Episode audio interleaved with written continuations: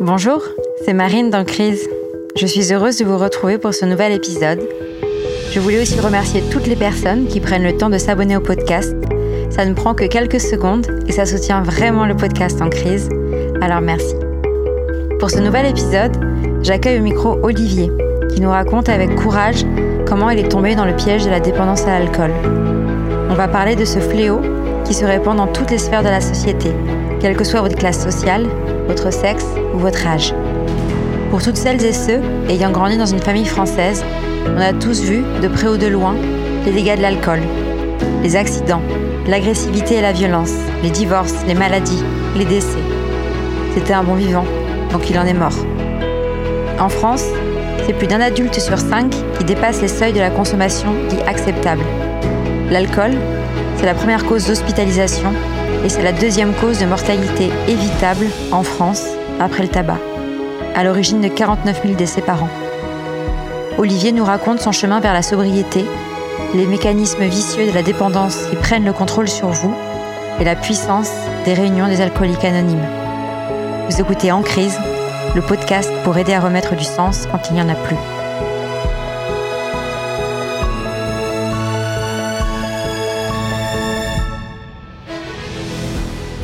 Alors pour ce nouvel épisode d'Ancry, je suis heureuse d'accueillir Olivier. Bonjour Olivier. Bonjour Marine. Pour ceux qui ne te connaissent pas encore, est-ce que tu peux nous dire en quelques mots qui est Olivier?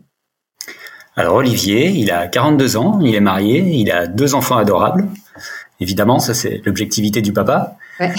Et, euh, et, Olivier, il est aujourd'hui, il est coach de sobriété parce qu'en fait, euh, bah, il y a quelques années, enfin il y a, il y a 15 ans maintenant que je ne consomme plus d'alcool. Mais pendant dix ans, bah, je me suis noyé dedans et je me suis noyé dans la dépendance. Une petite crise, quoi, qui a duré quand même dix ans et qui m'a emmené très très bas. J'ai hâte que tu nous racontes et qu'on puisse euh, et qu'on puisse découvrir et, et, apprendre grâce à ton témoignage. On a commencé les histoires par le début. Est-ce que tu peux nous raconter un peu ton enfance, d'où tu viens? Alors moi, je viens de Dijon. Mon enfance, bah, au niveau de ma famille, c'était une famille très très aimante, euh, très stable, euh, unie voilà, j'ai eu une enfance sans problème, quoi, en fait, sans problème. Je travaillais bien à l'école, euh, j'étais sage. C'était peut-être à la limite le seul problème que peut-être j'ai pu avoir, enfin, qui a pu euh, ressortir après, parce que finalement j'étais sage, j'étais sportif. Euh, voilà, j'avais une bande d'amis, mais on, ne faisait pas la fête excessivement. je crois que j'ai très très peu fait de soirées. Enfin, je me souviens de très très peu de soirées en fait, où c'était vraiment des soirées où on jouait à des jeux ou tout ça et tout, mais, l'alcool était pas du tout dans mon référentiel. Quoi. Et, et, même à cette époque-là, en fait, je me rappelle très bien que j'avais tendance même à juger ceux qui buvaient, en fait. Je me, je me disais, c'est ridicule, pourquoi ils font ça? Après, ils vomissent, après, ils sont pas bien. Après, et moi, j'étais vraiment dans mon sport, dans mes amis. Euh, j'étais sage, quoi. tu es venu aujourd'hui donc pour nous raconter euh, la partie où ça allait moins bien, notamment. Je te laisse choisir à quel moment tu souhaites faire démarrer la crise dans l'histoire. Le début, c'est ma rencontre avec l'alcool. À 17 ans, j'ai quitté Dijon pour aller à Marseille en école de commerce. Euh, et là, par contre, euh, bah, j'ai découvert les fêtes et parce que assez vite, donc je me suis mis dans le sport une fois arrivé à Marseille et je me suis retrouvé avec des d'autres élèves qui étaient en fait dans l'équipe, ils étaient plus âgés. Donc euh, j'avais un an d'avance en plus, donc ils avaient 4-5 ans de plus que moi. Et puis assez vite, bah, du coup, l'entraînement se prolongeait en soirée et là j'ai fait la connaissance aussi des soirées alcool à gogo. Et en fait, bah, fallait que je me mette à niveau très vite, quoi. Et en plus, j'étais timide. Et donc, l'alcool, ça désinhibe. Donc, assez vite, je me suis mis à, consommer un peu. Et en fait, assez vite, je me suis mis à consommer beaucoup. Ça me plaisait beaucoup, quoi. Et, comme à l'école, ça allait bien. J'avais pas de problème particulier, voire même ça allait, très bien. C'était vraiment la liberté aussi de, quitter, de quitter Dijon, de quitter la famille. En fait, je me retrouvais tout seul. Et ben voilà, c'était, je faisais maintenant comme un grand quelque part je buvais de l'alcool, faisais des soirées, je me couchais à pas d'heure, et ça, ça a duré pendant un, moment, un bon moment. Pour avoir euh, connu plein de personnes qui sont passées par les écoles de commerce et avec des soirées euh, avec euh, des consommations largement excessives et à finir dans des états pas possibles, tous ne sont pas devenus dépendants une fois le contexte de l'école passé. Du coup, c'est intéressant que tu nous racontes comment ça, ça passe par la découverte excessive via les fêtes d'école, mais pourquoi ça continue et ça reste? Ouais, c'est vrai, il y, en, a qui consomment beaucoup, puis finalement, bah, et d'ailleurs, c'est ce qu'on me disait quand j'ai commencé à avoir un peu des problèmes, enfin, quand on a commencé à me dire que je consommais quand même beaucoup, euh, en même temps, il y avait l'idée de, il est jeune, ça passera, quoi. Et, mes parents, les premiers, ils disaient bon bah oui, il y a un peu des excès, certes, ça, ça, se voyait quand même quand, quand je rentrais par exemple à Dijon, bah je consommais déjà un peu plus. C'est pas pour l'alcool qu'on consomme, c'est pour son effet. Et en fait, l'effet, à un moment donné, je crois que quand on commence, quand on rencontre l'alcool au début, bah en fait, ça répond à un besoin. Donc ce besoin, il peut vraiment être varié. Dans mon cas, c'était, bah, j'étais timide, je voulais m'intégrer dans un groupe, euh, je voulais draguer des filles aussi. Enfin, il y avait vraiment ce côté d'aller vers l'autre et, facilement, de, et de devenir un super moi d'une certaine façon. Et assez vite, je me suis rendu compte que l'alcool, bah, ça faisait vraiment le taf, quoi. Donc, il y avait un besoin en moi de m'ouvrir un peu vers les autres et d'aller vers les autres. Et, l'alcool, bah, c'est ça, ça, ça, ça c'était parfait, quoi. Ça cochait bien le truc. Et du coup, bah, j'avais, j'y retournais, j'y retournais, et j'y retournais encore, en fait. Et j'y retournais beaucoup. En fait, moi, je suis tombé dans la dépendance très, très vite. Euh, je me souviens qu'après six mois de consommation, je tremblais déjà, quoi. On tombe plus vite dans la dépendance quand on est un homme, pour une histoire de corpulence, mais quand on est jeune, parce que le cerveau est pas complètement mature, etc. On tombe aussi plus vite que quand on est plus âgé. Et moi, j'ai répété la consommation parce que c'est ça aussi la dépendance. En fait, tout le monde peut tomber dans la dépendance. On tombe dans la dépendance quand on consomme beaucoup et régulièrement. Bon ben moi les soirées c'était le jeudi, donc du coup après le vendredi c'était le week-end, donc ça continuait, donc le samedi pareil, euh, le dimanche en général c'était plus calme, après le jeudi ça recommençait, etc., etc., etc. Et donc j'ai commencé à consommer beaucoup et le week-end je consommais vraiment beaucoup et, ça n'arrêtait pas quoi. J'étais bourré, euh, j'étais bourré du vendredi au dimanche au dimanche soir quoi. Enfin, euh, n'arrêtait pas. Donc je consommais beaucoup. Pendant ce temps-là, mon corps il s'est habitué et donc en fait pour retrouver les effets, eh ben il fallait que je consomme plus. Je dis pas que pour retrouver les effets, de toute façon, je pouvais même consommer plus parce que mon corps, c'était, voilà, l'élimination de l'alcool se faisait mieux, etc. Donc, voilà, j'encaissais mieux, quoi. Donc, j'ai augmenté la dose et après, ce qui se passe, c'est que, et ça je m'en souviens très bien, c'est que je, pouvais croiser par exemple un, copain de soirée euh, à 14h un mercredi après-midi, et ben, automatiquement, j'avais envie de boire. Parce qu'en fait, c'est ça aussi, c'est que on va associer l'alcool à tout ce qui nous entoure. J'aide souvent des gens, par exemple, qui sont dépendants le week-end. C'est-à-dire que toute la semaine, ils consomment pas, mais le week-end, par contre, bah, ils attendent le week-end. Il y en a un jour qui m'a dit presque avec douleur. Quand le week-end arrive, là, ils savent qu'ils peuvent se boire beaucoup et, ça leur va. Et, donc, en fait, on associe l'alcool. Dans mon cas, j'ai associé l'alcool avec les soirées, mais après, j'ai associé l'alcool avec les gens des soirées. Et donc, ça, c'est autant de déclencheurs. Après, avec des lieux. Donc, il me suffisait, par exemple, en semaine, de voir une personne avec qui je consommais pour avoir envie de consommer. Et c'est comme ça que j'ai commencé à, généraliser. C'est-à-dire que c'était plus qu'en soirée. Du coup, je consommais la journée aussi. Et, c'est là que j'ai consommé de plus en plus et de plus en plus. Alors ta question, elle est, elle est hyper, euh, enfin, elle est hyper pertinente parce que en fait, on ne sait pas ce qui fait qu'une personne devient vraiment alcoolique, quoi, enfin dépendante à l'alcool. On entend tout, on entend, on entend que c'est la génétique. Euh, alors oui, il y a sûrement une part de génétique. Après, il, y a aussi des études qui ont été faites sur les vrais jumeaux, etc. Bon, c'est un facteur, mais c'est pas le seul. Après, on parle de vulnérabilité des gens hypersensibles, par exemple, ou, peut-être comme j'étais un peu timide, introverti. Et en même temps, toutes les personnes hypersensibles ne deviennent pas alcooliques non plus. Il y a une histoire d'environnement aussi. Dans quel environnement on a grandi? Quels sont les modèles qu'on a eus? Quelles sont les habitudes qu'on a vues chez les autres, chez, les adultes souvent, qui nous... Bon, bah de mon côté, euh, bon, bah je suis dijonnais, le vin était présent, l'apéro aussi. Mais mais normalement quoi. Enfin j'ai jamais vu mes parents euh, bourrés. Jamais par exemple. J'ai peut-être dû les voir une ou deux fois un, peu gays mais mais il n'y avait pas du tout l'idée de l'alcool euh, à fond à la maison. Pas du tout. Mais mais ça peut jouer pour plein de gens. Je reçois des gens toutes personnes qui ont vraiment vécu dans des dans des familles où bon bah quand il y a le papa qui consomme beaucoup par exemple bon bah ça fait un modèle voilà il y a quand même quelque chose qui se passe et donc en fait, c'est un ensemble de plein de choses et, je crois qu'on peut pas vraiment avoir de réponse quoi. Des fois, je me dis que c'est presque un, j'étais presque feignant en fait. C'est-à-dire que l'alcool quand il rentre dans le corps, il va dans le système de récompense, c'est des étincelles partout, c'est des feux d'artifice, c'est génial. Et, et, en fait, moi, je voulais y retourner et j'allais pas voir ailleurs quoi. J'allais pas voir d'autres façons de retrouver ce feu d'artifice. Pour ça que je dis que des fois que j'étais un peu feignant parce que il y a cette idée de d'y retourner, d'y retourner, et, c'est facile, quoi. J'appuyais sur le bouton alcool et, et je devenais un super moi. Euh, je m'éclatais. Euh, enfin, j'arrivais en soirée, j'allais voir tout le monde, c'était la fête, quoi. Et, et j'étais, je me sentais bien dans ma peau, je me sentais vraiment plus fort avec l'alcool à ce moment-là. C'est un comportement qui est validé dans ma tête. Il y a une partie de mon cerveau qui a dit ça, c'est génial, on continue. Et, donc j'ai continué, et j'ai continué de plus en plus. La deuxième année à Marseille, c'était beaucoup plus compliqué par contre. Euh, je consommais vraiment beaucoup, j'allais plus beaucoup en cours.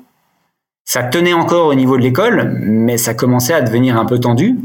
Donc là, euh, tu arrives en école de commerce, donc euh, plus ça va, plus tu bois, plus seulement du jeudi au, au dimanche, mais ça commence à déborder sur, sur le reste de la semaine, avec cette sensation d'avoir besoin de ça pour être une version améliorée, donc pourquoi s'en priver? Je buvais plus d'eau en fait à cette époque-là. Hein. Ouais.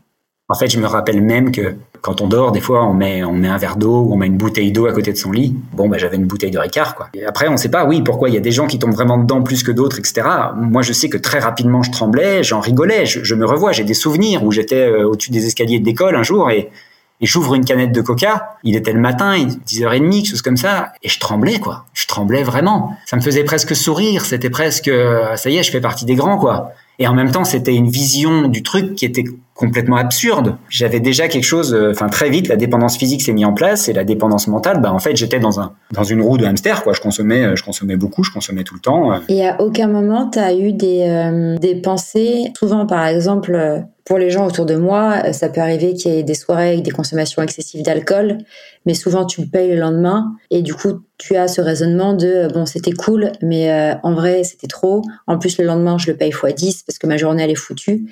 T'as jamais eu ce type de de réaction de euh, Si si si bien sûr. Et en fait c'est pareil assez vite on se rend compte que bah, que pour pallier à ça, bah il faut reboire quoi. Oui. Parce que après on va pas rentrer dans le détail, mais enfin c'est au niveau des neurotransmetteurs que ça se passe et c'est au niveau du GABA, glutamate, etc. Donc il y a un déséquilibre du corps. Le corps envoie euh, du glutamate qui fait que du coup on est excité, tout ça, puis que aussi le lendemain on, a, on est anxieux, on est tout ça. Bon, finalement on est en manque de GABA, on est en manque de calmant, et l'alcool amène ça, ça amène du calmant. C'est et donc du coup bah si on consomme de l'alcool dans ces moments-là, bah ça passe mieux. Et là, en fait, c'est le serpent qui se mord la queue, quoi. Et voilà, mais mais c'était fun en même temps. C'est-à-dire qu'à cette époque-là, il y avait même même si je même si je buvais pas, je sais plus exactement quand j'ai commencé à boire le à boire pour pallier ça. Sûrement pas au début, je, je me souviens pas exactement. Mais bien sûr, il y a la gueule de, bois du lendemain. Mais quand on est dans une ambiance festive un peu tout le temps, ça fait partie du, ça fait partie du truc, quoi. Et on récupère, on dort, on se lève à 15 heures et, on remet ça, quoi. Par contre, par contre, de plus en plus, il y avait un côté, euh, là, c'est là qu'il commence à y avoir des, des, idées un peu euh, de déprime, je dirais. Je sais pas si on parle de la grosse dépression, même si après j'ai été suivi pour dépression, etc. Parce que c'est souvent, c'est souvent la conséquence directe de, de, la dépendance. Mais, mais là commence à y avoir un peu des idées noires, des idées euh, ouais, on, est, on commence à être un peu déglingué dans sa tête quand même, hein. assez vite en fait. Et moi, je l'ai été assez vite, je crois. Et ça se traduit comment, ce genre de pensée euh, noire? On s'aime pas quand on consomme. Donc, euh, voire on se déteste, on se hait, on se, on se juge, on se, on se tout ce qu'on veut. On se tape dessus tout le temps, quoi. Et donc, quand on s'aime pas, c'est compliqué d'être bien dans sa tête. Enfin, on l'est pas du tout. Donc, euh, donc on déprime, on n'est pas bien je sais pas, j'ai eu des envies suicidaires, clairement. J'ai eu des envies suicidaires, je sais plus à quel moment, mais euh, l'alcool m'a amené à avoir des envies suicidaires. Ça, c'est évident. Et d'ailleurs, après Marseille, du coup, je suis, je suis parti au, au Canada. Parce que c'était l'école, c'était, c'était ça. C'était deux ans à Marseille, deux ans au Canada. C'était chouette. Et en partant au Canada, je me suis dit, bah, ça va être plus tranquille, quoi. Tu vas gérer les choses différemment, dans un autre pays, t'as plein de choses à voir, etc. Ça va être génial puis tu boiras moins, puis de toute façon c'est normal que tu consommes parce que tu es jeune, ça va passer, etc. Mais donc là, en fait, il y a déjà eu un, un changement d'état d'esprit entre le moment où tu disais à Marseille, je commence à trembler un peu, mais j'en rigolais, genre ça y est, t'es un vrai mec. Donc tu le prenais avec euh, beaucoup de, de, nonchalance et de aucune inquiétude. Ah, tu pars au Canada et t'es déjà dans un état d'esprit où tu te dis, bon, tant mieux, ça va peut-être être, l'occasion de lever le frein. En fait, pendant les deux ans à Marseille, ce qui se passe, c'est ça, c'est les idées un peu noires qui arrivent et tout, et c'est surtout on commence à s'isoler quand on consomme. Et, de plus en plus. Et, c'est normal parce qu'on est en décalage avec les gens. Toi, quand tu dis euh, je fais une soirée un peu arrosée, puis le lendemain, bah hop, je viens pas et tout, bah moi je cherchais des copains de beuverie pour le soir. Donc toi, typiquement, ce serait connu à, cette époque-là, tu m'aurais dit bah non, t'étais quelqu'un de normal quoi quelque part. Moi, je rattaquais. Donc quelque part, on s'isole. Euh, on va même euh, rencontrer des gens extérieurs aussi. On, il m'arrivait de me retrouver dans des bars et puis, de rencontrer n'importe qui en fait. D'être là juste pour boire. Et donc il y a un côté s'isoler, bon. Et puis surtout mon, niveau scolaire aussi, je, suivais de moins en moins quoi. Même si ça va, ça allait très bien la première année, la deuxième année je sauvais encore les meubles, mais je sentais bien que ça commençait à glisser au niveau scolaire aussi. Et en allant au Canada, je me suis dit eh ben, ça va te permettre de, de, sortir un peu de ton cocon, quoi. Enfin, un peu de voir des choses, euh, d'être curieux, euh, de pas t'isoler. Et ça, j'avais conscience que je m'isolais, en fait. Que ça m'isolait, que l'alcool m'isolait, et puis, puis j'avais le cannabis aussi. Donc, les deux ensemble, bon. Donc, le Canada, c'était, c'était ça. Comme ça, ça va te permettre de, de remettre un peu euh, l'école premier plan. Surtout que je savais pas trop comment ça allait se passer là-bas au niveau de l'école. Donc, il y avait un, pas un peu de stress, mais un peu de, je me disais, bon, ça va peut-être, peut-être vraiment falloir s'y mettre au Canada. Puis bon, tu auras tellement de choses à voir que, que de toute façon, bien sûr que tu continueras les soirées. Surtout j'y allais avec des copains qui étaient, qui étaient, qui étaient cool en soirée, mais qui en faisaient beaucoup moins que moi, mais qui étaient cool en soirée. Donc tout s'annonçait bien. Mais il y avait ce côté un peu plus, euh, plus euh, ouais, découverte et tout ça. Quoi. Ça s'est pas passé comme ça, parce qu'en fait, arrivé au Canada au début, c'était à peu près comme ça. Mais assez vite, je me suis fait rattraper par euh, pareil, quoi, par l'alcool et par mes consommations, et donc par les soirées et surtout par la consommation euh, la journée. Là, je commençais vraiment à consommer la journée. J'avais un cycle, en fait, euh, entre ce que je fumais et ce que je consommais. Je, me, levais à 17 heures. Toute la nuit, je faisais ça. Hop. Le après, j'allais me coucher. Le lendemain, je me, enfin, j'étais en décalage. Le, le, lendemain, je me réveillais vers 15 heures, je crois. Je recommençais, quoi. Enfin, j'étais complètement décalé de tout j'étais dans une errance en fait. Je savais pas trop ce qui se passait. À tel point qu'un jour, j'étais avec une coloc, on s'entendait très bien, hein, et un jour, ce qui m'arrivait jamais, mais je lui ai dit ça va pas là, là j'ai un gros problème, il faut m'emmener aux urgences quoi. Je, sentais que je pétais un câble dans ma tête en fait. Je, sentais que j'étais en train de devenir dingue. Et là, arrivé aux urgences, bah, c'était un peu comme dans les séries. Il y a eu un accident, donc euh, donc ça bougeait dans tous les sens. Puis bon, moi j'étais derrière un rideau là sur un sur un lit. Puis j'attendais, j'avais vu une infirmière deux trois minutes, et puis euh, j'attendais, puis j'étais pas bien, quoi. J'étais pas bien, et en même temps, je savais pas ce que, je, je savais pas. Je crois que j'ai fait une crise de panique, en fait. C'est ça qu'on m'a dit après. Mais là, il y a un médecin qui est rentré, et là, j'avais 21 ans, et je m'en rappelle comme c'était hier. Il y a un médecin qui est rentré et qui m'a dit bon, euh, là, j'ai pas trop le temps, et il avait deux, il m'a tendu les deux mains, et il, il y avait un cachet dans une main. Il m'a dit tiens, ça c'est pour tout de suite, et ça c'est pour demain. Et alors, il y avait donc un cachet pour m'apaiser tout de suite, et dans l'autre main, il y avait le livret des alcooliques anonymes. Il m'a dit c'est pas loin, vas-y demain. Et j'espère pas te revoir. Et il est parti. Moi j'étais même en colère. Je me suis dit mais il a passé cinq minutes avec moi. J'étais très con parce que et puis égoïste surtout. Ma petite personne machin par rapport à l'accident. Enfin ça, valait rien. Et pourtant je sais que je mal vécu. Du coup j'avais rejeté son truc quoi, en disant mais en plus j'ai 21 ans. Mais mais d'où il me donne un truc des alcooliques anonymes? Mais il, il me connaît pas. Il sait pas qui je suis. Enfin, il y avait vraiment un côté. Euh, J'étais dans le déni en fait. Enfin, c'est ça, parce que dans la personne qui est dans la dépendance, il y a le déni. Je, vois bien que je consomme beaucoup. Je vois bien que je commence à pas être bien. Et dans ma tête, je commence à vraiment pas être bien. Et en même temps, quand je ressens ça, bon bah il y a le cachet, mais j'en prenais pas des cachets avant qu'il m'en ait donné un. Et avant, je comblais ça dans l'alcool. C'est-à-dire qu'on reboit. C'est un cercle vicieux en fait. On reboit pour calmer les angoisses. On... Donc j'étais vraiment là-dedans. Du coup, les alcooliques anonymes, j'en ai entendu parler à ce moment-là. J'ai rejeté ça en bloc, quoi. Et j'ai passé encore euh, un an et demi au Canada, euh, pareil quoi, jusqu'à ce que je me fasse arrêter pour état d'ivresse, que je passe la nuit en cellule. C'était la veille de mes partiels. Et donc je suis arrivé euh, en taxi au partiel, après avoir passé la nuit en cellule. Du coup, après, je me suis fait juger au Canada, donc, avec grosse amende, retraite permis, etc. Ma mère était venue pour le, pour le, pour le tribunal, quoi. Et, et je suis parti juste après. C'était quasiment la fin, en fait, de l'année, de la deuxième année. On a payé l'amende, on est parti, quoi. Faut arrêter le Canada. Donc là, retour à Dijon en fait. Donc je suis rentré chez mes parents. Donc pareil, je me suis dit ça va changer, tout va bien se passer à Dijon. Euh, je vais être, euh, je vais être cool, je vais me trouver un travail, euh, je vais être sage. Ça y est, maintenant l'école est finie. il est temps de se remettre dans, en tant que bon adulte, de se remettre sur le droit chemin. Eh ben, eh ben non.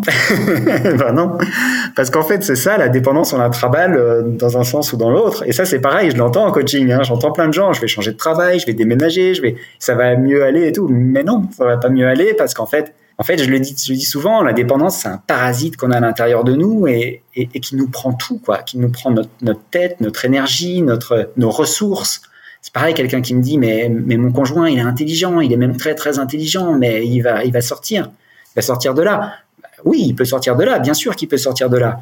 Mais c'est pas parce qu'il est très intelligent qu'il est moins dépendant que les autres. Au contraire, la dépendance va utiliser son intelligence contre lui. Parce qu'on en parlera peut-être après, mais quand on est dépendant, il y a toute une logistique, tout un, enfin, il y a une vie qui est quand même très particulière.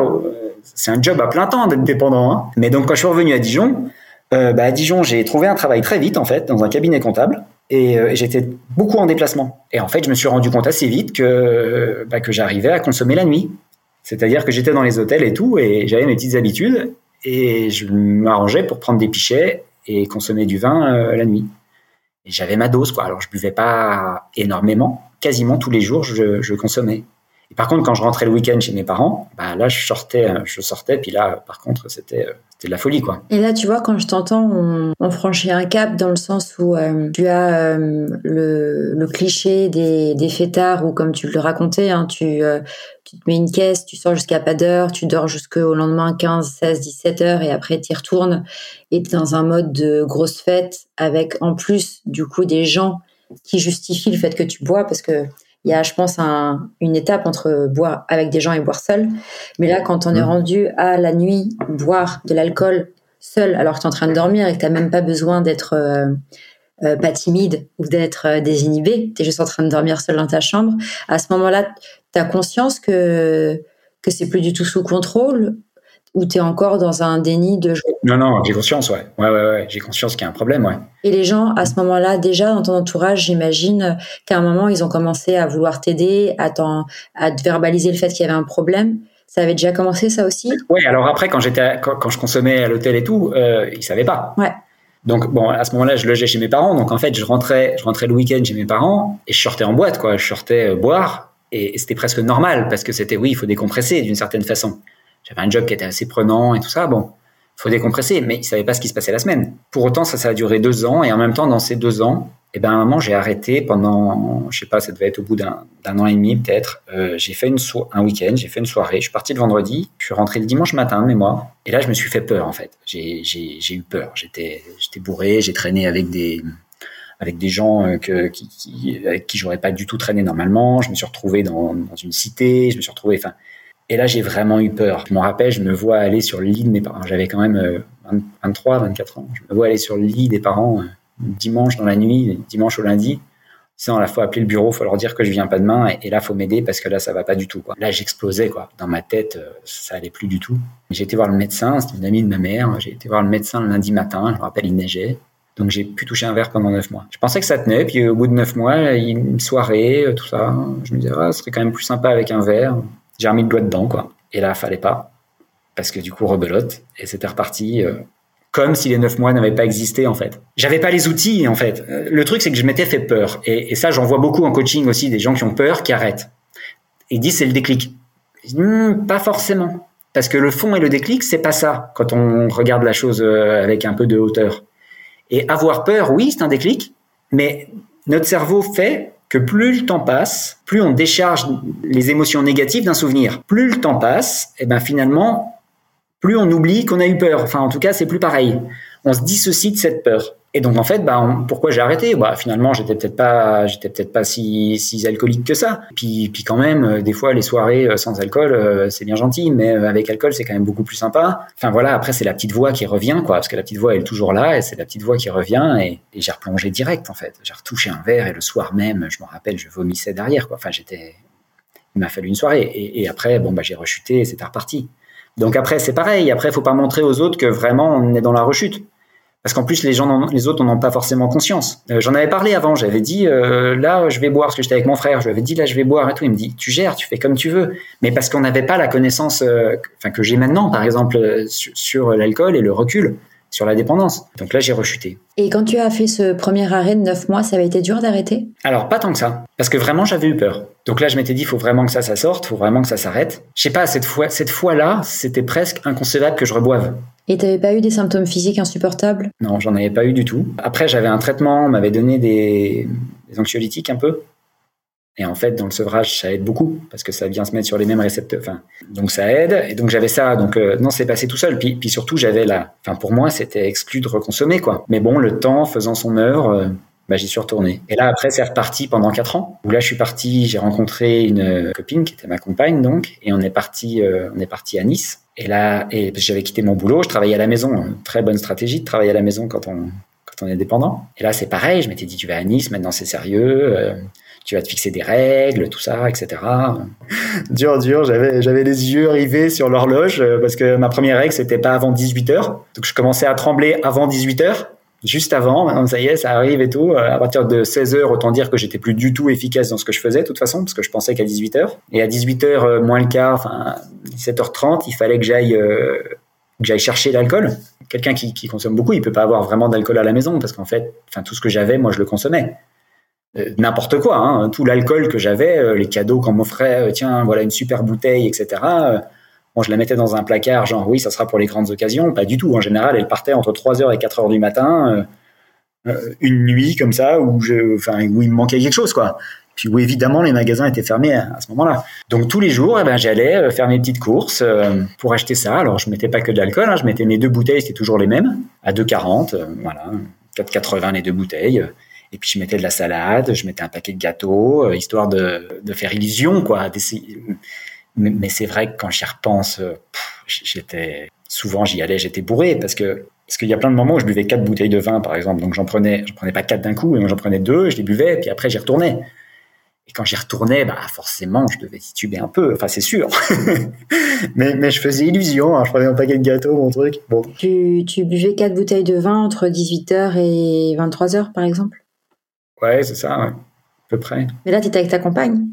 Ouais, ouais, ouais, ouais. Ah, c'est dur pour les proches. Hein. Ouais, c'est dur pour les proches. Et elle disait rien? Ah bah si, elle disait. Enfin, elle disait. Euh, j'avais déjà, j'étais, j'étais plus dans le déni du tout à ce moment-là, hein. parce que euh, quand j'ai rechuté, euh, j'ai bien compris qu'il y avait un vrai problème en fait. Hein, qui, enfin, je, je m'en doutais déjà quand même beaucoup. Quand, quand j'étais à l'hôtel, que je consommais le soir et tout, je me disais il y a quand même déjà un vrai problème. Et puis, puis je fumais du cannabis aussi. Alors pas à cette époque-là, mais mais avant. Donc je faisais le lien dans ma tête. Enfin, je faisais le lien dans les effets et dans dans l'envie que j'avais entre le cannabis, pour le coup, la dépendance est beaucoup plus, enfin, on en parle beaucoup plus, quoi, je veux dire. Parce que moi, je dis souvent, l'alcool, quelque part, je savais pas que je pouvais, que j'allais tomber dans la dépendance. Je savais pas qu'on pouvait tomber dans la dépendance. Alors, ça paraît bête de dire ça. Mais je sais pas, quand il y a des, quand il y a des publicités à la, à la, télé, choses comme ça, on, on nous parle des accidents qu'on peut avoir, on nous parle des maladies qu'on peut avoir, on nous parle, ok, mais surtout, on peut devenir dépendant, vraiment.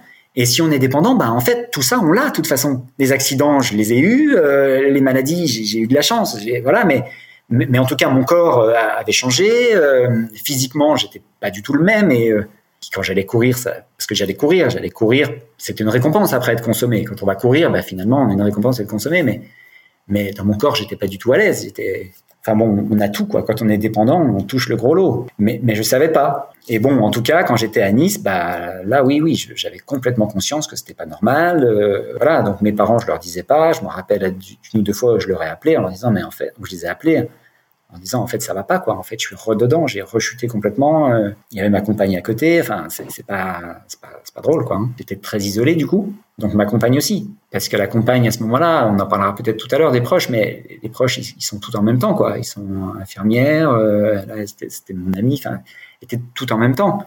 Et, euh, et, surtout elle avait peur de sortir et de me laisser quoi. Je pouvais faire un peu n'importe quoi quoi. Je pouvais sortir je pouvais c'est ce qu'on appelle la codépendance chez les proches c'est-à-dire qu'il y a la personne qui est malade, parce que la dépendance, c'est une maladie. Mais pour les proches, c'est la codépendance, c'est-à-dire qu'ils sont aussi sous l'emprise de, de, la boisson et, de la personne qui consomme. Et c'est super dur pour les proches. Et je m'en souviens, par exemple, je me souviens d'une scène, il y avait un petit magasin bas qui fermait à 22 heures. Bon, donc en général, mes deux autres bouteilles, enfin souvent, j'allais les chercher à 21h50. Et là, je me vois devant la porte à 21h50 avec mes 4,80 euros, enfin tout près, quoi. Et là, ma compagne qui me dit... Euh, si tu vas, je te quitte. Et là, c'est terrible parce que je me rappelle pareil comme si c'était hier, ça, dans ma tête, je me rappelle très bien de ce qui s'est passé. Il s'est passé de pourquoi elle me dit ça maintenant? Va falloir que je discute. Le problème, c'est que dans 10 minutes, ça ferme. Et que de toute façon, je vais y aller. Parce que j'étais sur des rails automatiques. À 21h50, mon rail mes rails étaient toutes tracés et je suivais les rails. Et j'allais jusqu'au magasin, je prenais, je, je pense même que je devais dire exactement la même chose à la fille de la caisse tous les jours. J'étais dans un automatisme total. Donc, quand elle me disait ça, je, je savais que j'allais y aller, quoi. Donc, ça m'embêtait. Je me disais, bon, je crois que j'ai dû finir en me disant, bah, on en reparle dans cinq minutes, quoi. Mais, mais j'y vais. Et ça, c'est pareil. Il y a des proches qui m'ont contacté. Il y a beaucoup de proches qui me contactent. J'ai fait un programme en ligne, d'ailleurs, pour les proches, parce que, parce que c'est un vrai, vrai, vrai gros sujet. Il y a une incompréhension sur qu'est-ce que la dépendance, sur les comportements de la personne, sur tout ça. Et il y a énormément de, je me suis fait contacter beaucoup par, par des, des femmes qui avaient un mari qui, consommait beaucoup. Ils me disaient, mais ça marche pas. J'ai l'impression que, qu'ils m'aiment plus que la bouteille et tout. Juste, c'est pas sur le même plan, en fait. Je l'aimais très fort, ma compagne, mais c'est pas sur le même plan. L'alcool est un besoin. J'avais besoin de ma dose. J'avais besoin. C'était un, il fallait que je boive. Et elle pouvait me dire tout ce qu'elle voulait, ça ne changerait rien. Et à ce moment-là, je devais aller chercher l'alcool et je suis allé chercher de l'alcool. Et elle n'est pas partie. Après, euh, c'est toujours pareil. On est double quand on consomme de l'alcool, on est double quand on est dépendant. On a toujours ce petit démon d'un côté et ce petit ange de l'autre qui dit voilà, le matin on se réveille, on a toutes les bonnes résolutions du monde. Ce soir, je ne bois pas, promis. Puis j'étais un gars sympa en vrai quand tout allait bien. Et mais le soir, j'étais toujours rattrapé par ce besoin de boire, quoi. Donc là, tu disais que ça a reduré quatre ans? Ouais. Et quelle a été la suite? Enfin, là, on a fait deux ans à Nice. C'était deux ans, ça. Deux ans. Puis après, on est parti à Paris. On est parti à Paris. Euh, donc, j'ai suivi Paris. Donc, pareil, nouvelle installation. Euh, ok, bah, cette fois, je me mets vraiment des règles. Cette fois, je consomme une fois de temps en temps. Enfin, une fois. Alors, c'était mes règles, c'était pas plus de trois fois par semaine et jamais plus d'une bouteille à chaque fois. Ce qui, pour une personne normale, paraît tout à fait raisonnable. Bah, ça marchait pas, quoi ça marchait pas. Pour moi, ça marchait pas. Donc, je me tenais comme ça. Et en fait, ce qui se passait, c'est que, c'est que j'attendais qu'elle s'endorme et je sortais. Et là, je faisais n'importe quoi. Et ça, ça n'a pas duré très longtemps. Ça a duré genre six mois, quelque chose comme ça. Et à cette époque-là, j'ai bien compris que les règles ne marchaient pas, que me modérer, ça ne marchait pas parce que le premier verre appelait toujours le suivant. Ça, ça ne fonctionne pas. Que c'était un besoin, vraiment. Et que, et que j'étais pas heureux quand je me disais, je dois attendre qu'elle s'endorme pour sortir, boire c'est du délire quand on y pense. C'est du délire. Et c'est fatigant en plus. Enfin, on est dans un truc. Euh. Et là, ce qui s'est passé, euh, bah, c'est 15 jours. Bah, du coup, j'étais parti. Et à 5 heures du matin, elle m'appelle, 5h30, elle m'appelle. T'es où? Et là, j'étais, au milieu de Paris. Enfin j'étais, bourré. Et je lui dis, bah, je suis là. Non, mais je rentre, je rentre. Elle me dit, ça va plus là. Là, faut qu'on arrête. Et là, j'ai sorti le l'atout de ouf. Je lui ai dit, ce soir, je veux aux alcooliques anonymes. Et j'ai raccroché. À tout à l'heure. Et là, je me suis dit, ça y est, là, t'as sorti l'excuse, enfin voilà, tranquille, quoi. Parce que c'est ça, c'est du mensonge. on préserve, c'est, on a un besoin d'alcool, donc c'est de la survie, en fait. De ce, donc on me dit souvent, les gens mentent, tout ça et tout. Bah oui, mais en fait, c'est de la survie. Euh, bien sûr qu'ils cachent des bouteilles, bien sûr, parce qu'ils ont besoin de s'approvisionner. Quand on est dépendant, il y a une partie de nous qui est devenue responsable de notre approvisionnement. Et c'est pas mal d'ailleurs. Enfin, c'est, on n'a peut-être pas le temps de rentrer vraiment dans le détail, mais c'est ce que je fais quand j'accompagne les gens en coaching. C'est pas mal. C'est, le corps qui s'est adapté en fait. Il y a une arrivée d'alcool, une grosse quantité régulièrement, etc. Ce qui fait que le corps il s'est habitué. À un moment donné, l'alcool est venu remplacer le GABA, donc le calme du corps. Donc le corps, bah, il s'est dit je vais arrêter d'en produire. Enfin, en tout cas, je vais, je vais diminuer les récepteurs. Et, en tout cas, il y a un déséquilibre. Et c'est ce déséquilibre qui s'appelle le manque. C'est-à-dire que pour combler, pour revenir à l'état normal, il faut boire. Donc quelqu'un qui est dépendant, il ne boit plus, il boit, il boit plus vraiment pour les effets, il boit juste pour retrouver son état normal de fonctionnement. À partir de là, il y a, une partie de nous qui est dédiée à ça. Et j'entends souvent des gens qui me disent, quand je leur dis pourquoi tu bois, bah je bois parce que je m'ennuie, je bois parce que si, je bois parce que ça, je bois parce que j'ai besoin d'être calme, je bois parce que... Non, en fait, tu bois parce que tu as un besoin. Il y a une partie de toi qui reçoit, il y a un besoin d'alcool, tu es en manque, et il y a la tête qui va justifier de toute façon le pourquoi on boit. Donc en fait, une fois qu'on est dépendant, on a mille raisons de boire, on a toutes les raisons du monde de boire, mais en vrai, on n'en a plus qu'une, juste parce qu'on est dépendant. Et c'est ça qui nous tient. Donc on se raconte nos histoires tout le temps aussi. On a l'impression que oui, bah, je suis stressé, oui, mais, mais t'es stressé de rien du tout, juste t'as besoin de boire de l'alcool, t'es dépendant. Bon alors après oui, ça crée du stress, ça crée de la déprime, ça crée du malaise, mais c'est euh, c'est surtout parce qu'on est dépendant qu'on boit. Et c'est ça qui est compliqué, c'est que quelqu'un qui arrête de consommer, au bout de quelques temps, il se rend compte que le stress, il peut le gérer complètement différemment. Enfin, qu'est-ce que je disais? Excuse-moi, je suis sur les alcooliques. Oui, oui, mon super atout, mon super atout des alcooliques anonymes. Et, et, en fait, euh, bah voilà, je suis rentré, je suis rentré me coucher à la maison euh, et à 18 h le soir, bah elle était au pied du lit et elle me dit bah on y va. Je dis mais on va où? Bah on va aux alcooliques anonymes. Je t'emmène. Là c'était pas la même quoi. Alors très vite je me suis dit bon je vais y aller. De toute façon j'aurais essayé comme ça. Et puis si on y va par rapport à l'heure, ok, bon timing, je vais pouvoir me faire un petit resto rosé. En plus il fait beau, c'était en mai et tout, parfait. Et je suis parti comme ça. Et en fait j'ai pu retoucher un verre depuis cette première réunion. Ah ouais. C'est voilà, depuis cette première réunion, je suis rentré dans cette salle, j'étais encore explosé et j'ai plus touché un verre depuis. Alors ce que je dis toujours, pour moi les alcooliques anonymes, bah, ils m'ont sauvé la vie, ma copine aussi, puisqu'elle m'a emmené. En même temps, c'est pas eux qui m'ont fait arrêter. C'est-à-dire qu'il y a un process, il y a un process qui fait qu'on va vers l'arrêt. C'est ce que j'appelle le fond. Le fond, en fait, il y a une grande. Enfin, souvent, il y a une confusion sur le fond. Souvent, les gens, ils disent le fond, c'est un, événement, un déclic, un tout ça. Non, le fond, c'est un état d'esprit. Une personne va vraiment arrêter quand les effets négatifs, parce qu'une personne dépendante, c'est ça, c'est une, personne dépendante, elle boit parce qu'elle a, a besoin, etc., etc. Mais surtout, elle continue de boire malgré tous les effets négatifs. Et, même pire, les effets négatifs, elle va les combler en buvant. Enfin, dans sa tête, euh, voilà, les pensées négatives, bah hop, si on boit, ça va mieux, on anesthésie tout ça. Euh, au niveau du corps, bah, si on tremble, tout ça, si on en manque, si, bah, si on boit, ça va, ça va euh, pallier tout ça.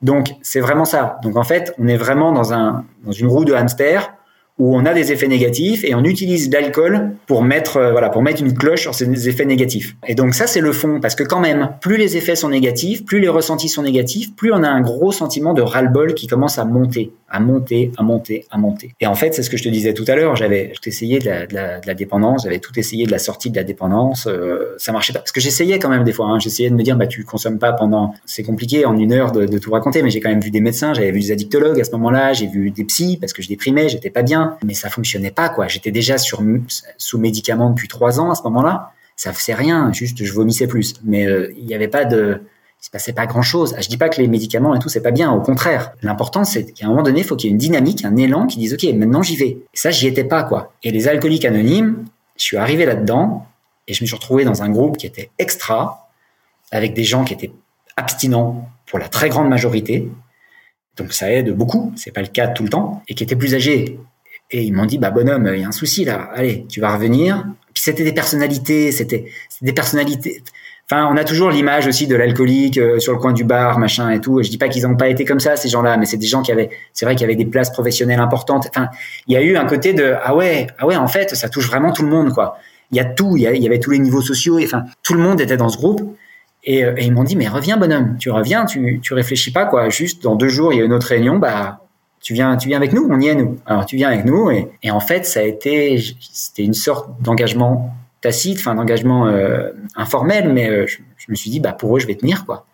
Et, et là j'ai eu mon déclic ce, ce jour-là parce que c'est ça, on a le fond qui grossit, ce ras-le-bol qui grossit, puis après on a un déclic qui fait que là, il y a comme une explosion dans la tête, que tout change, quoi. Que maintenant, ça devient une évidence. Et en fait, quand vraiment on arrête, je le vois assez fréquemment quand même, c'est que vraiment quand c'est la bonne, bah finalement, c'est la fausse, c'est la plus facile. C'est la foi qui est comme les autres, on arrête, on se prive quand même. Et en même temps, il y a comme une évidence qui est là. Et moi, à cette réunion des alcooliques anonymes, euh, bah, il y a eu cette évidence. Euh, c'était un déclic anodin. D'ailleurs, sur le moment, je savais pas que je vivais mon déclic. C'est plusieurs années après où je me suis dit, mais en fait, c'est ce moment-là. Il y a quelqu'un qui racontait, euh, qui racontait que ça faisait 20 ans, je crois, qu'il consommait pas, donc il racontait un peu son histoire de vie. Un gars devant moi qui s'est retourné, qui m'a regardé, qui m'a fixé dans les yeux, qui m'a dit reviens, ça marche, regarde. Et il a étendu ses mains comme ça, en montrant tout le monde, quoi. Et là, je sais que dans ma tête, je me suis dit, mais putain, t'es pas plus con qu'un autre, quoi. Ils l'ont fait, fais-le.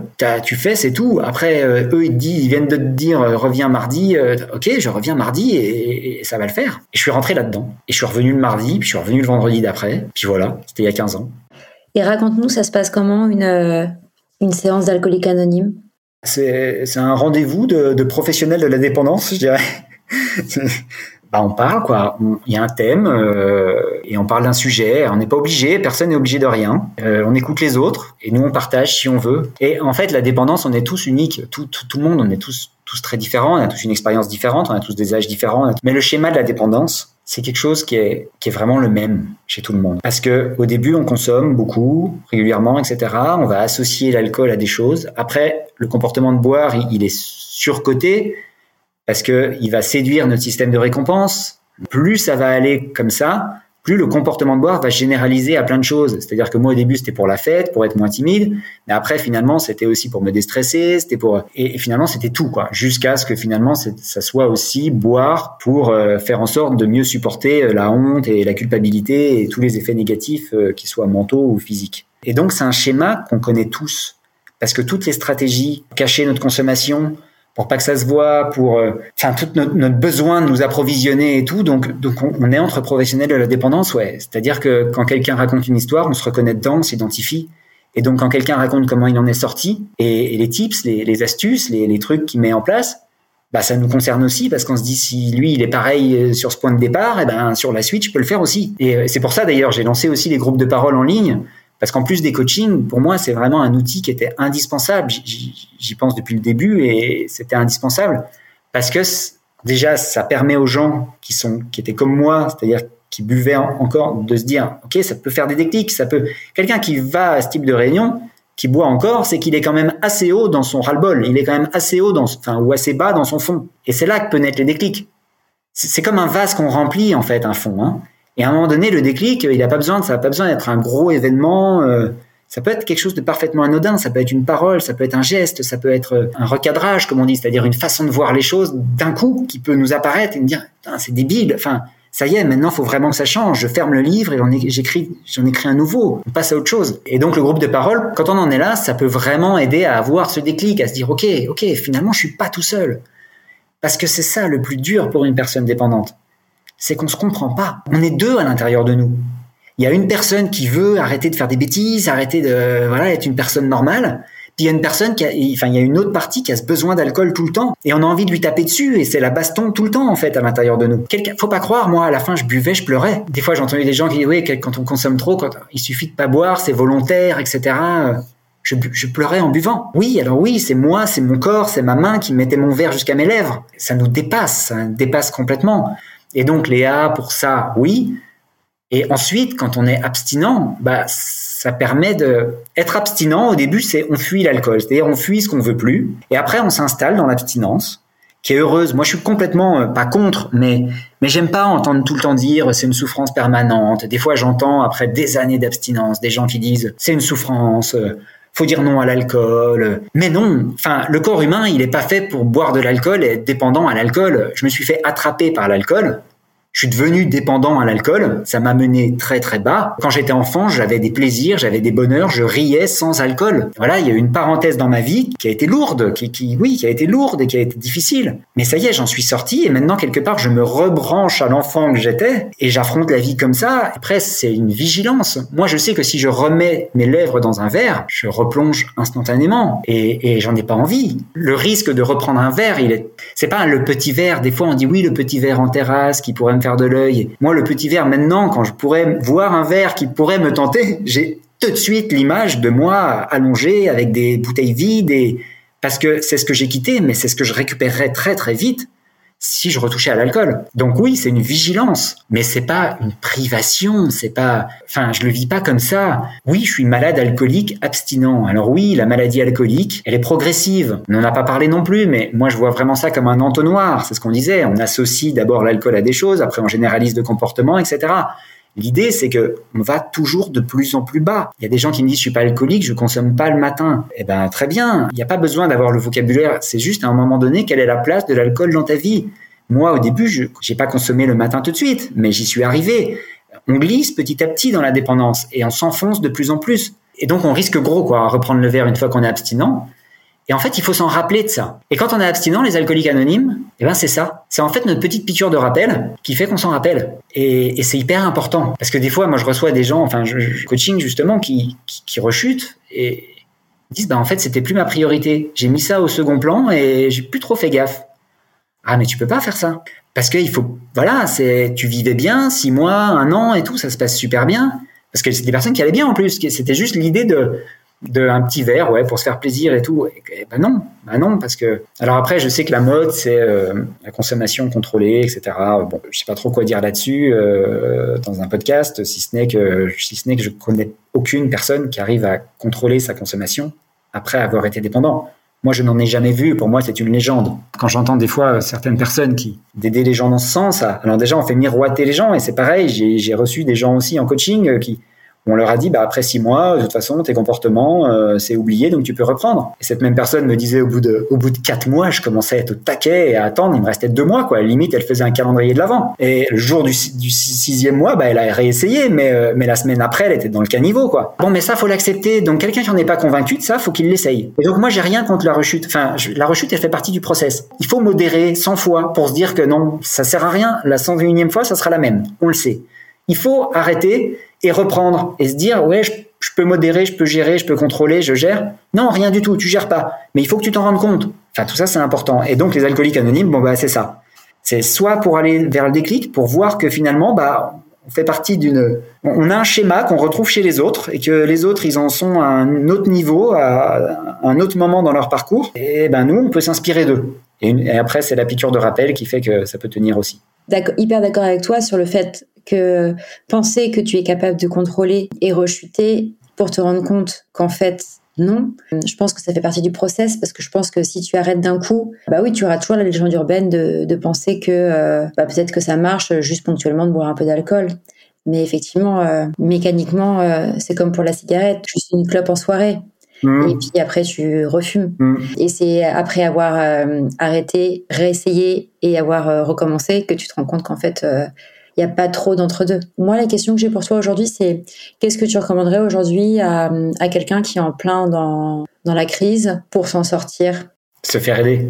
Donc les alcooliques anonymes Ouais, ou, euh, ou, ou un médecin déjà. Ça commence par un médecin. Aller voir un médecin et en parler à un médecin, euh, qui soit généraliste, qui soit addictologue. euh, se faire aider quoi. C'est-à-dire que parce qu'il y a un tabou autour de l'alcool il y a un tabou et il y a des il y a une image aussi. On a on a tous des images de de, la personne qu'on imagine alcoolique et quand je reçois des personnes euh, enfin voilà les, personnes tout de suite elles me disent non mais je suis pas comme ça je suis pas je suis pas accoudé au bar machin j'en suis pas là. Ok mais je consomme quand même trois bouteilles par jour. Ok bon prends la représentation d'une star par exemple. Sur Instagram mon dernier post c'était comment Mel Gibson et Bradley Cooper m'ont aidé. Parce que parce que c'est des gens qui ont des problèmes. On, le voit il y a y a, y a des coming out de de, personnes qui ont des problèmes d'alcool connus. Et moi, quand je vois Bradley Cooper, enfin, c'est bête de dire ça, mais je suis presque fier de partager un truc avec lui. On est loin de l'image de l'alcoolique dans le caniveau, machin. Euh, bon, bah, c'est ça aussi la personne qui a un problème d'alcool. Alcoolique, dépendant, machin. C'est pas le problème. C'est à quel moment l'alcool te pose des problèmes dans ta vie. J'ai reçu une personne un jour qui buvait deux verres de vin par jour. Moi, j'écoute.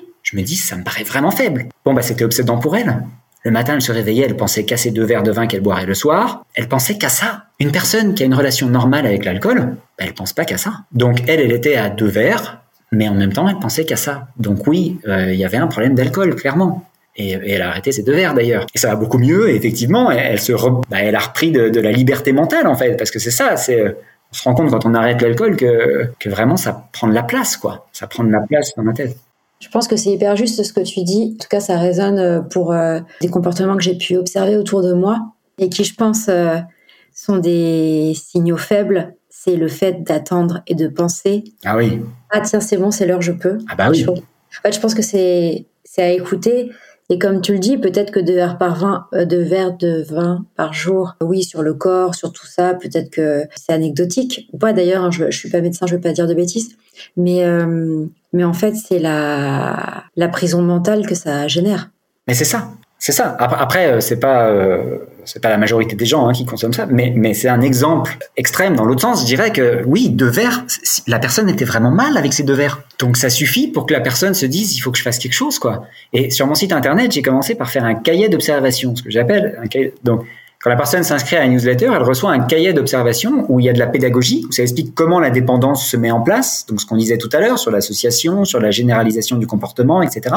Donc ça permet de prendre de la hauteur sur sa consommation, sur regarder un peu dans son passé ce qui s'est passé finalement, pourquoi la personne a, commencé, puis pourquoi elle a continué. Et il euh, y a des questions, et pour prendre de la hauteur, etc. Et c'est exactement ça en fait. Les gens qui me contactent en disant je sais pas trop si j'ai un problème tout, je leur dis bah téléchargez ce cahier parce que parce que justement vous allez y voir plus clair sur euh, sur qu'est-ce que la dépendance en fait, comment ça s'installe, quels sont les signes? Et, euh, et, comment vous sentez vous avec votre relation euh, dans votre relation à l'alcool? Quelqu'un qui se pose des questions en général, euh, c'est que déjà il est plus tout à fait normal dans sa relation à l'alcool. Et qu'est-ce que tu conseillerais aux proches, aux conjoints, aux amis? Alors les proches, bah, les proches c'est dur d'être des proches. C'est dur parce que parce que parce qu'un proche il peut pas arrêter à la place de l'autre. C'est vraiment personnel euh, le fait d'arrêter de consommer. C'est vraiment, il faut vraiment qu'il y ait une motivation personnelle. Il faut vraiment qu'il y ait un déclic. Il faut vraiment que. Pour autant, je suis convaincu. Et d'ailleurs, j'en ai fait un programme en ligne. Je te l'ai dit tout à l'heure parce que parce que moi j'ai été contacté par des proches qui voulaient des coachings. Et donc j'ai fait des coachings avec des proches. Et je me disais mais bon. Et, en même temps, je me rendais compte que oui, il y avait vraiment des besoins de comprendre les choses, de de comprendre les attitudes de la personne, euh, de la personne de la famille, euh, du proche, et que les personnes comprenaient pas forcément comment fonctionne la dépendance, donc euh, comment, euh, quelles sont les attitudes déjà. Déjà, avoir une grille de lecture sur le fonctionnement de la personne, bah, ça change beaucoup de choses. Parce que il y a le blabla que la personne raconte, et il y a pourquoi il raconte ce blabla. Euh, typiquement, les, les excuses qu'il peut donner ou tout ça. Et en fait, on peut accompagner la personne. Quand la personne est dans le déni, on peut l'aider à prendre conscience que c'est une maladie. Alors moi, j'aime beaucoup, c'est par exemple aux proches, je dis souvent, de parler d'une personne imaginaire à cette personne. Par exemple, imaginons, euh, le mari a un problème d'alcool. Bon, bah, l'épouse, elle pourrait par exemple dire qu'elle a revu une amie, par exemple, qu'elle avait plus vue depuis longtemps, et euh, elle avait un problème d'alcool, etc. Ça avait détruit sa vie. Elle en rajoute un peu, elle raconte, elle raconte un peu, et comment elle s'en est sortie ensuite? et comment finalement elle était admirative de ça? Et comment l'alcool est une maladie? Et comment enfin la dépendance à l'alcool est une maladie? Parce que c'est un tabou et en fait sortir du déni c'est déjà briser le tabou et dans le déni bah, la personne elle se rend compte quand même que ça bug. Faut pas croire euh, on a l'impression que rien ne bouge quand on est proche chez, la personne qui est concernée mais en vrai dans sa tête ça bouge. La personne elle se rend compte qu'elle planque des trucs dans les toilettes qu'elle planque des bouteilles dans la laverie qu'elle elle s'en rend compte. Moi, quand je planquais mes bouteilles euh, sous la cuisine, euh, enfin sous, sous l'évier, tout ça, je le savais. Je savais que je faisais un truc qui était un peu délirant. Après, on a peur de, on a honte, on a peur du jugement, on a peur de, tout ça, quoi. Sortir du déni, voilà, c'est parler, poser les choses sur la table, en fait. C'est dire, voilà, ça, ça existe. Et c'est lui montrer que ça existe. Donc, c'est, par exemple, lui acheter un livre qui parle d'alcool et puis le lire pour soi et puis espérer qu'il va le feuilleter ou un magazine qui parle de la dépendance à l'alcool. Enfin, vraiment, commencer à mettre l'idée de la dépendance à l'alcool comme une possibilité à son, une possibilité sur son problème. Et du coup, une fois que la personne sort du déni, elle va rentrer dans une autre phase qui est donc, euh, bah, il y aura ce fond quoi en fait, qui va, euh, ok. Et c'est ça qui pousse à l'action. C'est quand plus ce fond grossit, plus la personne va commencer à se dire, ok, comment je sors de ça? Parce que vraiment, ça commence à être, je commence à ressentir du ras-le-bol et jusqu'au moment où vraiment c'est insupportable et la sortie devient ce fait. Et donc à ce moment-là, ce qu'il faut se dire aussi, c'est que souvent dans une dans une famille, il n'y a pas de bonne mauvaise attitude, c'est vraiment compliqué pour les proches, c'est vraiment très compliqué. Mais en vrai, la personne qui boit va se faire un cocon favorable à sa consommation. Et les proches, bah finalement, enfin je sais que mes compagnes, par exemple, elles m'aidaient à cacher des choses, elles m'aidaient à trouver des excuses, elles me protégeaient. Et finalement, ça, ça me met bien dans mon cocon de consommation. Et donc, ça fait pas grossir mon fond. Et donc, il faut arriver à un moment donné, quand tout le monde est conscient qu'il y a un problème, à dire ok, c'est une maladie, c'est tout ça, je ne juge pas, parce qu'évidemment, il, peut t'aider à aller chez le médecin s'il faut, je peux t'aider à faire ci, je peux t'aider à faire ça, etc. Quand il y a des problèmes, j'aimerais que ça soit objectif. Et euh, par exemple, bon bah tu vas en soirée, enfin quand tu vas en soirée avec avec euh, avec ton homme, par exemple, bah, s'il veut rester, bah il reste, mais toi tu reprends la voiture, tu rentres et il se débrouille. Alors c'est pas le mettre en danger, mais c'est l'idée de casser les habitudes, genre de, dire bah ça va pas exactement se passer comme ça se passait jusqu'à maintenant, parce que maintenant on sait quand même tous les deux ce qui se passe et que si tout va bien dans sa vie, enfin si tout va bien non, mais en tout cas si son si son confort, si son euh, sa zone de sécurité de consommation ne bouge pas, ça peut durer des années. Et donc moi c'est ça que je j'explique dans, dans le programme aux, aux proches, c'est comment par des astuces, par des phrases, par plein de choses, comment bouger un peu tout ça comment rendre ben, la zone de sécurité, enfin le cocon, plus tout à fait, euh, plus tout à fait cocon euh, parfait quoi. Alors pas tout casser non plus évidemment parce que parce qu'il faut y aller doucement et il faut surtout pas créer de résistance chez la personne. Mais il y a une idée un peu comme ça, tu vois. Il y a l'idée de voilà dire maintenant faut quand même que ça change et moi je te montre que ce que j'acceptais je l'accepte plus pareil. C'est pas de ta faute, c'est ton comportement, mais mais voilà. Et après c'est parler de choses précises et concrètes c'est pas rentrer dans l'émotionnel. Parce que là ça va être euh, enfin voilà ça va être une prise de tête verbale euh, la personne elle va raconter du blabla euh, elle va justifier faut se dire que la personne elle est quand même très très mal et qu'elle est perdue dans sa tête et elle va essayer de se, elle veut pas perdre la face elle va essayer de se défendre donc la meilleure défense c'est l'attaque. Donc assez vite si on rentre dans l'émotionnel etc on peut partir sur des sur des clashs sur des trucs pas chouettes. Donc là l'idée c'est vraiment de d'être sur du factuel factuellement comment ça se passe. Euh, enfin voilà, factuellement t'as fait ci, factuellement t'as fait ça. Qu'est-ce que t'en penses Parlons-en. C'est compliqué en 10 minutes, enfin en 5 ou 10 minutes. Évidemment, mais je mettrai toutes les ressources que tu as évoquées euh, avec l'épisode pour que les, les, personnes puissent aller consulter les, les, différentes ressources dont tu parlais sur, euh, sur ton site. Pour terminer, toi aujourd'hui, quel regard tu portes là-dessus? Qu'est-ce que ça t'a appris de toi? Qu'est-ce que tu tires de cette crise que tu as traversée pendant très longtemps? Alors je vais te dire un truc euh, un peu bizarre. Ça a été la meilleure chose de ma vie, je crois. Parce qu'à l'arrivée, euh, sortir de l'alcool, c'est du développement personnel. C'est mieux se connaître, c'est se redécouvrir, c'est prendre soin de soi. C'est beaucoup de choses en fait. C'est beaucoup beaucoup de choses. Et je sais pas comment je serais devenu s'il n'y avait pas eu l'alcool et tout. Euh, voilà. Mais en tout cas aujourd'hui, je suis bien comme je suis. je suis fier d'aider les autres aussi. Je suis, je suis fier d'avoir donné un sens à tout ça aussi. Euh, voilà, en accompagnant les autres et puis je l'assume parce que justement c'est un tabou. Je suis le premier à dire c'est un tabou, etc. Donc oui, bah je monte ma tête sur les réseaux sociaux, j'en parle. Là, on fait le podcast aujourd'hui, mais il y a vraiment cette idée de faut en parler et si c'est ce qu'on disait tout à l'heure sur le déni. Voilà, se dire bah oui, bah lui il a un problème, bah peut-être que moi finalement j'ai des trucs qui ressemblent et peut-être que je j'ai peut-être un problème aussi en fait dans ma consommation d'alcool. Ce qui est sûr, c'est qu'une personne normale, elle se poserait pas la question. Donc si la personne se pose des questions, c'est que peut-être il y a des trucs qui vont pas. Et est-ce qu'elle peut encore reprendre le contrôle dessus? J'ai des gens aussi en coaching, moi, euh, en fait, je leur explique comment fonctionne la dépendance et comment on glisse dans l'entonnoir, et, et ces personnes, elles arrivent à, à modérer parce qu'en fait elles prennent vraiment le problème en amont mais la majorité bon bah non c'est trop tard quoi c'est un moment où elles ouvrent les yeux bah ça y est le mal est fait elles sont dépendantes et, euh, là la modération c'est plus possible etc etc mais oui donc la meilleure chose qui me soit arrivée euh, je sais pas si mes parents seraient très ravis d'entendre ça mais enfin si peut-être je voilà, voilà, dans une vie, dans une vie, il y a des cycles, il y a des étapes, il y a des, on évolue tous, et ça m'a fait, euh, ça m'a fait grandir, ça m'a fait évoluer. Pas la, alors c'était pas la façon dont j'imaginais, mais euh, je me sens bien aujourd'hui. Je me sens complètement droit dans mes baskets, euh, bien, et ça c'est cool. Ouais, c'est super de réussir à, à trouver de la joie, du plaisir et, et du bien-être euh, en enlevant cette en enlevant cette partie dans ta vie, de montrer que c'est possible. C'est ça. Après, après, je dis pas que ça a été facile d'arrêter, mais et puis voilà, j'avais 27 ans quand j'ai arrêté, donc on peut arrêter à tout âge, hein, on peut arrêter tout le temps, mais c'est vrai que derrière, j'avais pas d'enfant, bon ben j'ai j'ai pu faire une famille, etc. Et d'ailleurs, une famille avec l'alcool, enfin. Je sais pas comment j'aurais fait. Je me suis beaucoup occupé de mes enfants quand ils étaient petits et tout. Chaque jour, je me disais, mais si, enfin, si t'avais continué, ça aurait été, une, ça aurait été cata, quoi. Ouais. Merci beaucoup Olivier pour euh, ton témoignage, pour avoir le, courage de prendre la parole sur un sujet qui, comme tu le dis, euh, a encore beaucoup de tabous. Et ça fait du bien d'avoir euh, des rôles modèles inspirants comme tu l'es. Donc merci beaucoup beaucoup pour ton partage et pour toutes les ressources et aides que tu as développées pour aider aussi les autres à ton tour. Ben, merci Marine, j'étais ravi. Ravi aussi. Merci d'avoir écouté cet épisode de En crise, le podcast pour aider à remettre du sens quand il n'y en a plus. Vous pouvez retrouver les épisodes sur toutes les plateformes de podcast. Et si ce témoignage vous a plu, vous pouvez laisser 5 étoiles, cela aide beaucoup. Vous pouvez aussi vous abonner pour être prévenu lorsqu'un nouvel épisode sort. Et surtout, n'hésitez pas à m'écrire si vous souhaitez témoigner et partager une crise que vous avez traversée et à parler de ce podcast autour de vous. À bientôt!